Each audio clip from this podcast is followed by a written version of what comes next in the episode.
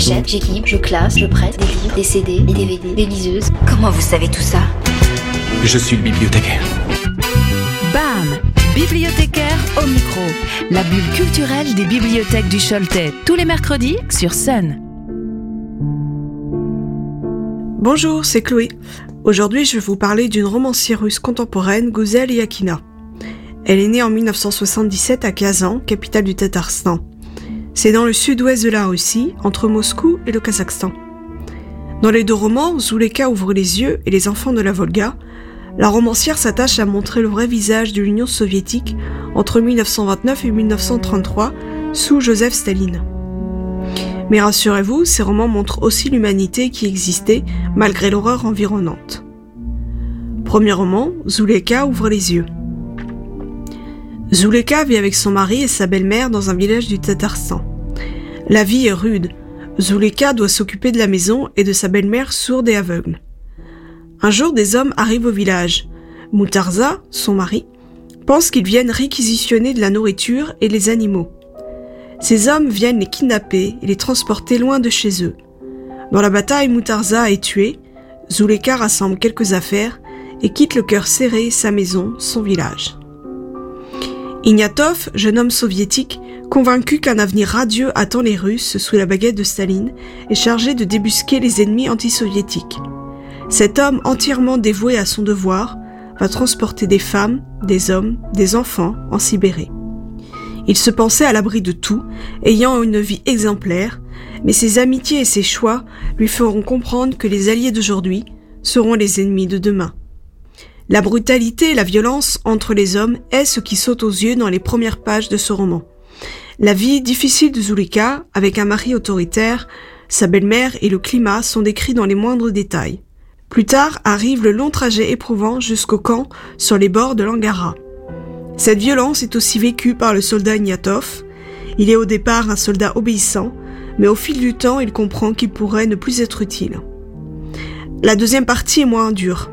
La romancière a voulu se concentrer sur l'humanité, les fugaces moments de bonheur qui régnaient entre les détenus. Elle parle aussi des intellectuels prisonniers qui tentaient de faire vivre une vie culturelle en parlant français, en écoutant de la musique ou en payant des affiches. Je vais vous lire un extrait du roman. Ignatov ne comprenait pas comment on peut aimer une femme. On peut aimer des choses grandioses, la révolution, le parti, son pays. Mais une femme Et comment peut-on utiliser le même mot pour exprimer son rapport à des choses d'importance si différentes? Comment mettre sur la même balance une quelconque bonne femme et la révolution? C'était ridicule. Même euh, Nastasia, elle avait beau être attirante, palpitante, elle n'en restait pas moins une femelle. Passer une nuit, deux, voire six mois avec elle flatterait sa masculinité, mais cela s'arrêterait là. De quel amour pouvait-on parler? La passion, Rien de plus, un feu d'émotion. Tant qu'il brûlait, c'était bon. Quand il était consumé, on soufflait sur les cendres qui s'envolaient et on continuait à vivre. C'est pourquoi Ignatov n'utilisait pas le verbe aimer, ça aurait été le profaner. Deuxième roman, Les enfants de la Volga. Jacob Bach est professeur dans un village du long de la Volga. C'est un homme solitaire et un peu excentrique. Un jour, un homme trapu l'emmène de l'autre côté de la Volga dans une grande ferme entourée de vergers. Le maître de maison lui demande d'enseigner à sa fille le haut allemand avant de la marier. Jacob revient le lendemain donner la première leçon à son élève. Mais dans la salle, il ne voit qu'une vieille femme et un paravent. Il attend plusieurs minutes, mais la jeune fille est derrière le paravent. Son père exige que le maître d'école ne la voie pas. Jacob s'insurge de travailler dans ces conditions, et puis il finit par se soumettre. Au fil des leçons, une amitié naît entre les deux, des mots sont échangés dans un livre de Goethe. Et puis un jour, au village, il y a une rumeur comme quoi le propriétaire serait parti en Allemagne marier sa fille. Et pourtant, un soir, la jeune fille apparaît sur le pas de la porte de l'école. Dans cette ferme qui semble coupée du monde et loin de l'Union soviétique, les personnages vivent et vaquent à leurs occupations comme si de rien n'était.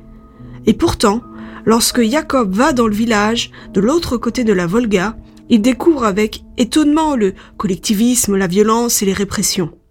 À l'aide de nombreuses archives, la romancière décrit la vie dans un village, comment le changement de régime politique, mais aussi comment la vie des gens s'est transformée pour répondre aux idéaux du pouvoir en place. Ces romans sont disponibles dans les médiathèques du réseau, n'hésitez pas à les emprunter pour découvrir la langue et le talent de conteuse de Gouzel Yakina. À bientôt! Retrouvez les coups de cœur des bibliothèques du Choletais en replay sur le sonunique.com et l'application MySun.